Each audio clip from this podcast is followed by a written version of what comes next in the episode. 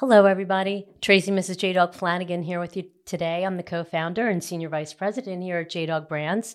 Welcome back to another exciting episode of Tactical Treasures. Our podcast gives veterans, mil spouses, and active military service members a voice in the veteran space to speak about their service, how they're affecting their communities post service, and a tactical treasure from their past that has shaped their journey in their military career, life, or business. Today, I have the honor of speaking with General David Petraeus. General David H. Petraeus, four star general, U.S. Army retur- retired, is a partner in the global investment firm KKR and a chairman of the KKR Global Institute. He is also a member of the boards of Optiv and OneStream, a personal venture investor, and engaged in various academic endeavors. Prior to joining KKR, General Petraeus served over 37 years in the U.S. military, culminating his career with six consecutive commands, five of which were in combat, including command of the surge in Iraq, command of U.S. Central Command, and command of forces in Afghanistan. Following retirement from the military, he served as the director of the CIA from 2011 through 2012. Among his amazing academic achievements and numerous awards in the military, General Petraeus was named one of America's 25 best leaders by U.S. News and World Report, a runner up for Time Magazine's Person of the Year, and so many other incredible accomplishments. Your bio is really amazing, sir. Uh, couldn't possibly read it all, but hopefully I caught a lot of the highlights. So, welcome to the podcast, General.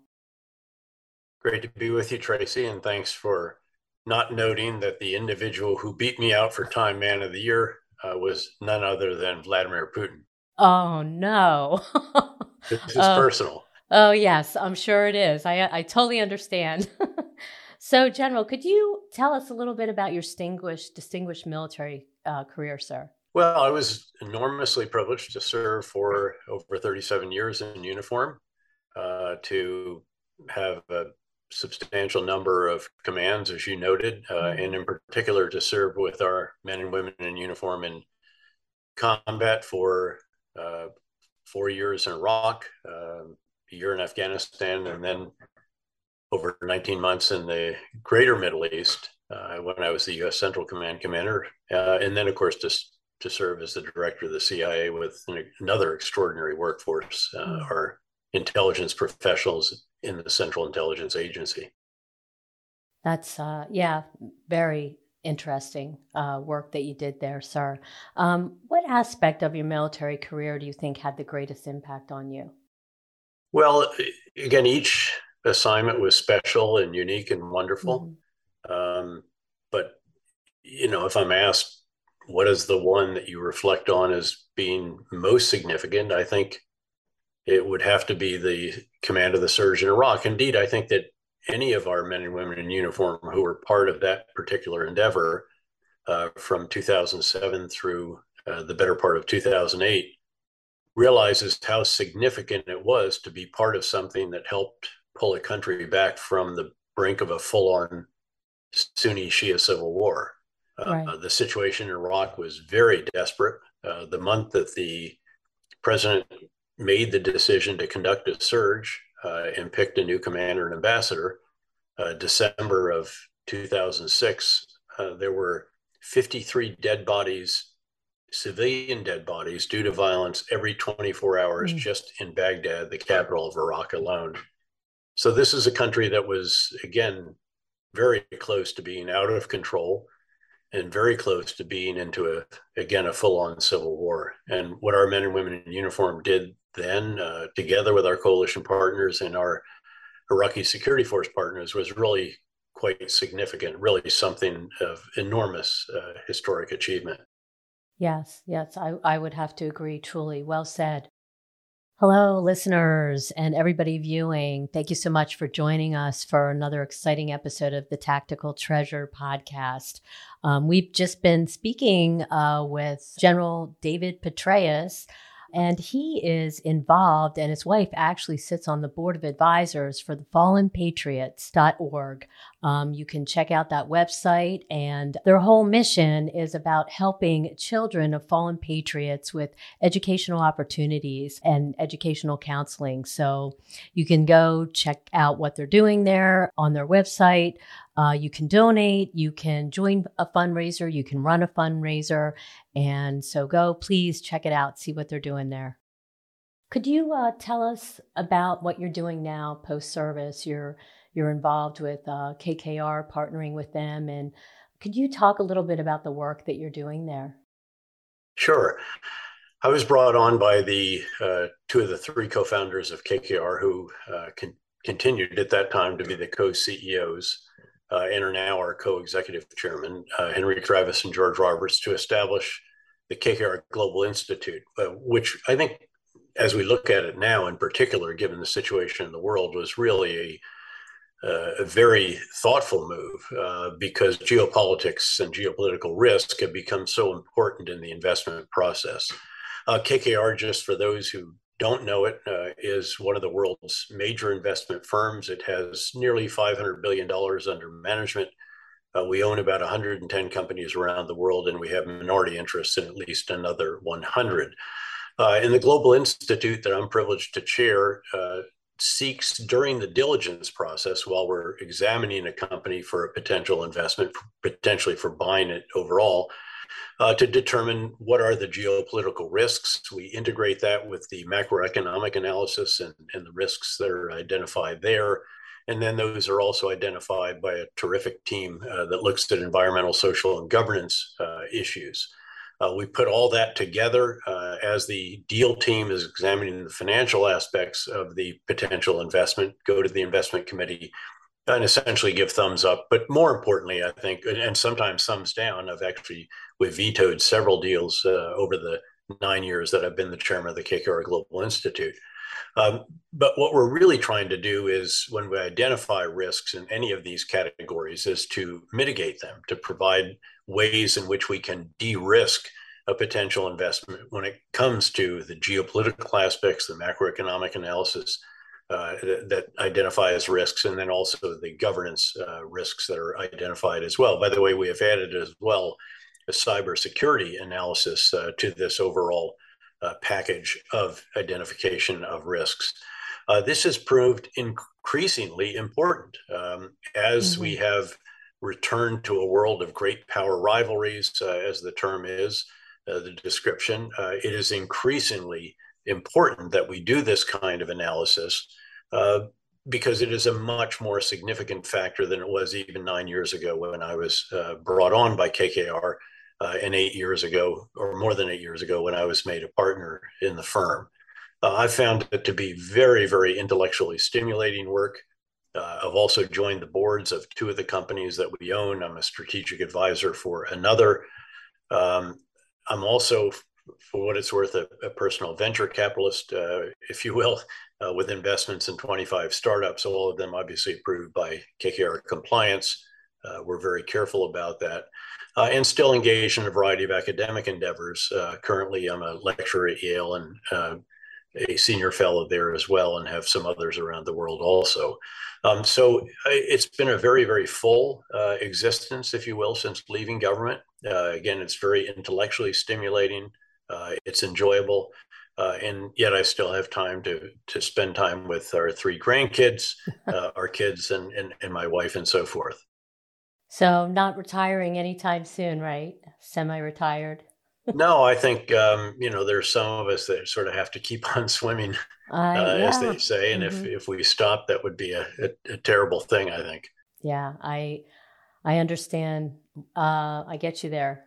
I'm, I'm the same way. Love what I do at J Dog every day. And uh, we're not stopping. People are wondering if we're, you know, going on an island or retiring or and we're not. We're, we're in here every day, Jerry and myself, working right alongside of our staff. We have a lot of work to do with our veterans. You know, they need a lot of lot of uh, help. And I understand that one of the arms, if I'm not mistaken, of KKR is helping transitional uh, veterans transition. Um, is that a, an employment arm or how do you assist there? Well, in fact, I'm involved with that. I'm the chairman of what's called the Vets at Work uh, initiative that we have at KKR. Uh, this is basically an effort to uh, help our companies, again, the companies that we own, the companies in which we have investments, uh, recognize the tremendous potential that veterans mm-hmm. have for them and also veteran spouses. We believe that both categories uh, bring significant expertise, experiences, uh, in the case of veterans in particular, leadership roles that they've had in the past, and obviously a variety of technical uh, skills and so forth as well. Um, mm-hmm we're at a point, frankly, where our companies don't need that kind of encouragement anymore. When I first joined KKR, the unemployment rate for veterans was a good bit higher than the general unemployment rate. Uh, now, I'm sure you know the uh, unemployment rate, especially for former active duty uh, service members, is a good bit lower than that of the general population. Uh, and so we we believe that our companies now we don't have the final numbers yet. We're gathering them. That we're quite confident that we have hired over 100,000 veterans and spouses over the nine or 10 years of this program. Uh, annually, we come together, usually with other firms of our type, at a military post uh, that is a very significant one and surrounded by a lot of veterans, uh, and host a job fair. Again, in the beginning, it used to be that I had to do a little bit of encouragement or arm twisting of our companies to get them there. Uh, that quickly ended. Now they're fighting to find out when the next uh, such gathering will be and to get the most advantageous positions uh, that they can for their firm uh, in those particular gatherings. So I think this is something that has happened nationwide. Uh, I'd like to think we had a little bit to do with it, but really it's the reality uh, that companies have recognized how impressive uh, our veterans are, how important their skills, their expertise, and their experiences are, and frankly, how significant value is brought by their spouses as well. Yeah, well, you're speaking my language, sir. Uh, we're all about mm-hmm. that here at uh, JDog. Um, one of the many hats that I wear here at JDog is uh, workforce resources and trying to help our JDogs uh, franchise owners connect with uh, veteran hiring resources because they want to hire their brothers and sisters. Um, we're nearly 300 uh, territories uh, across the country and uh, we're probably about close to, I would say, 90% veteran owned. Um, and uh, it's really been a, a, great thing. Our, our goal here at, at JDOG is to get the veteran unemployment under 1%. So we're working hard towards that. And um, it's, it's wonderful to hear that you're partnering with, um, you know, uh, civilian companies that are that are understanding the the many attributes that that our service members bring to the table uh, for any role that they would uh, walk into. Um, I know many years yeah, back it's been a struggle. Point out here, if I could, Tracy, you mm-hmm. know, this is not um, charity by our businesses. Um, it, it, may have been maybe in the beginning, uh, you know, it was, you know, hiring veterans is the right thing to do. Mm-hmm. But increasingly, the businesses found this is the smart thing to do. Uh, again, Correct. they fight to get veterans now. Uh, and that unemployment rate, I think, uh, if you stripped out, of course, you also have to understand the numbers. Those veterans that are in school, uh, enabled by the new GI Bill, are actually treated as unemployed. Uh, and so it would be much smaller were that not the case, because the number of veterans wisely are using the benefits that they have earned uh, to improve their civilian education or their skills training. Um, but the bottom line is that we're way past the time where we had to convince businesses that it was a wise move to hire veterans. Uh, they're way ahead of us now on that, and now the the only challenge is just hooking them up with the, the small pool of veterans that remains unemployed at this mm-hmm. point in time. And frankly, I think that veterans are also experiencing what those in the general workforce are as well. Uh, that there are many new job opportunities out there. And indeed, we're at a time of historically low unemployment uh, and histi- historically high job opportunities. Yes. Uh, I was just going to say, General, that I understand that it is totally not a charity. And it's nice to hear that we're all on the other side of that um, mm-hmm. and, and wanting our veterans in, into the workforce. So that, that's great. Hello, listeners. We really want to thank you for tuning in and enjoying all the episodes of Tactical Treasures. We're talking to amazing veterans and mill spouses in the veteran space, and it's just been an amazing experience. And thank you so much for tuning in. But hey, if you want to check out J Dog, look us up on jdog.com. And if you go to jdog.com, you'll find out everything about JDog. You'll be able to book a service, either junk removal and hauling or our carpet cleaning and floor care service. You can even look into our franchise or you can even look at employment. Our JDog franchise owners are hiring all across the country and they love to hire their fellow veterans and service members. And if you want to know more about our JDog Foundation, we're doing amazing things supporting irreverent warriors and stop soldiers suicide, preventing PTSD and combating veteran suicide. So check us out, jdog.com. Thank you. Okay, so part of our podcast here is that uh, that you would share with me maybe a tactical treasure we call it, but it could be something physical or a piece of advice or a motto that that has kind of helped you along along your way, maybe in your military career or just in your life in general? Is there is there something that you'd like to share with us? Well, I mean, sure, a couple of things then. Okay, um, sure. One please. is just you know, and this is so um, such a statement of the obvious, but of course, keep in mind that retired four stars are expected to state the obvious from time to time. But but the idea that life is a competitive endeavor, it, it mm-hmm. really is. Mm-hmm. Um, when I am asked by young people, uh, you know, what would you like to share with us? That's what I share. You don't get a T-shirt or a trophy in the real world just for showing up. You get it for excellence. And uh, keep in mind, though, that this is not just about individual excellence, although that's very important. It's also about excellence as a team player. In fact, I wrote something for LinkedIn some months back about that and noted that during the fight to Baghdad, when I was privileged to command the great 101st Airborne Division, I realized that the greatest contribution we could make to the overall mission uh, of the force there, which of course was ultimately to topple the regime uh, in Baghdad, to, get, to topple uh, Saddam Hussein, uh, was that we could support the main effort unit in a way that we'd not been intent on doing in the beginning. We all wanted to take Baghdad International Airport. That was seen as the prize.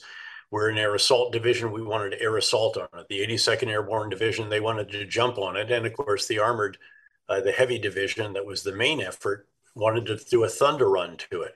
And I realized fairly early on, you know, we need to subordinate our desire to air assault into history uh, and support that main effort, as you should. Uh, so we pushed our Apaches out in front of them when they asked for additional 155 millimeter howitzer ammunition. We just sent them our the entire 155 millimeter unit uh, with the guns because it was already uploaded and it would have taken longer to download the ammunition and transload it. And in fact, when the uh, my fellow division commander asked for an infantry battalion, uh, we air assaulted one of those right to where they needed it, which is in fact at the uh, Baghdad International Airport, where they were experiencing a lot of dismounted infantry actions for which they didn't have substantial numbers of uh, dismounted infantrymen. So um, again, I think it's hugely important to recognize that again, folks don't give you something out there. Again, you don't just get something for participating or for the gentleman's B. Nobody should be proud to be average. Um, you have to show excellence, but it should be excellence again, not just as an individual, but as a team player uh, as well. And then perhaps just one other uh, item, which is the idea that luck is what happens when preparation meets opportunity. Um, yes, you know, many of us have been lucky. Those who are successful, I think, would say that luck uh, played a role in that success. Uh, but also, what really played a role in is that folks worked really, really hard. So when that opportunity came along, uh, they were able to turn it into a, a moment that appeared lucky for them. Um, many of us during our time in uniform, you know, we just spent years, decades preparing for that moment uh, when the the chance might come or the request might come for us to perform a particular mission. Um, and that certainly I'd like to think was the, the case in my career. I spent years, decades, again, studying various aspects of our profession so that when the moment came to to be asked by President Bush to command the surge, uh, that we certainly at least had the intellectual foundation for that. We understood what we needed to do. And again, it was not just me, it was a whole team of individuals, uh, all of whom had had repetitive tours in Iraq and had sought to learn from those experiences uh, so that if, if the moment did arrive, uh, that we would be prepared for it. Uh, so again, I think that's the other really important piece to impart uh, is how significant it is really to be prepared for that moment if it does come, uh, noting that it does not come for everyone, uh, but that if it does come, uh, that that we're all prepared for it.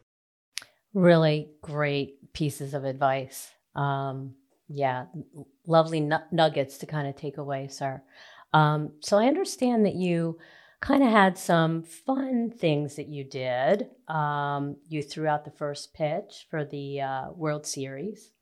And tossing the coin for the Super Bowl. How what was that like?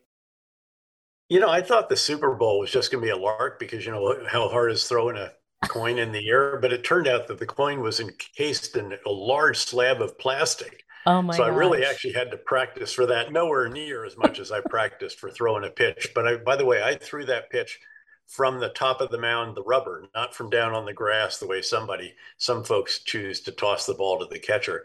Um, we actually opened the National Stadium, reopened for us. They were already out of the World Series, and uh, we we practiced there for a couple of days before flying down to Tampa and throwing out the pitch down there for the Tampa Bay Bucks game. Um, it was an enormous thrill, uh, but it was that was a that's a, a moment with a degree of tension because you you don't want to sail it over the catcher's head or throw it into the dirt in front of the plate. Yeah, I'm sure. Uh, I yeah, I definitely would have needed a lot of pl- practice for that.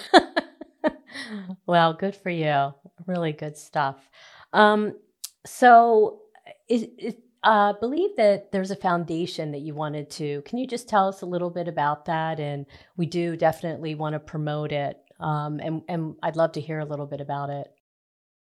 Well, I'm privileged to support a number of nonprofits that support veterans uh, and families uh, of the fallen.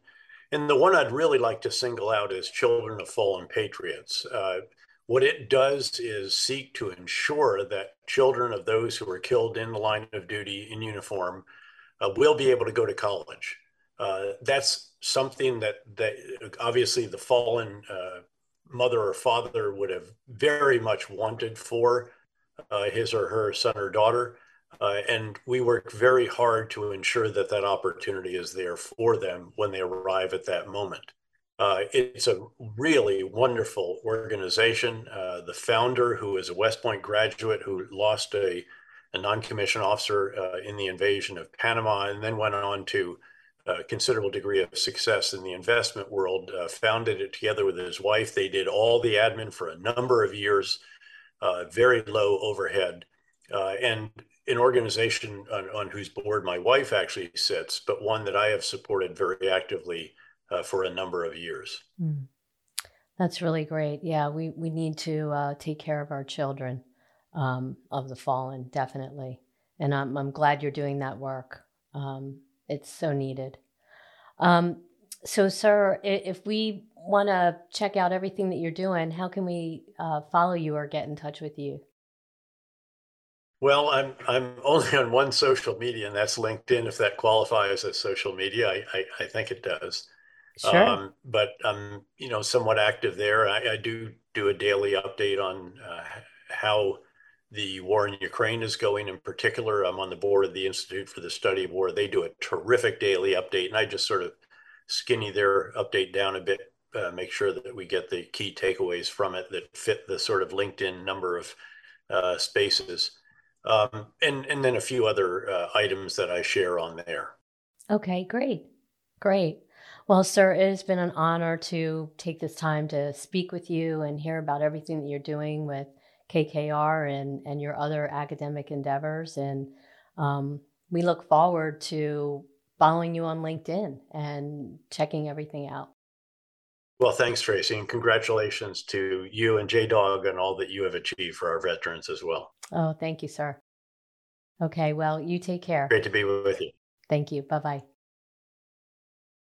Listeners, we've just been having such an exciting discussion with General David Petraeus, and you can find him on LinkedIn. He's pretty active there, and you can read. He does little updates on what's going on with uh, the war on Ukraine. And you can also check out KKR, where he is a partner. They're kkr.com. And also, don't forget about fallenpatriots.org website if you want to check out uh, what they're doing there with helping uh, children of our fallen patriots with educational opportunities. You can donate, join a fundraiser, run a fundraiser. So check it out. Be sure to follow him on LinkedIn. And thank you so much for joining us.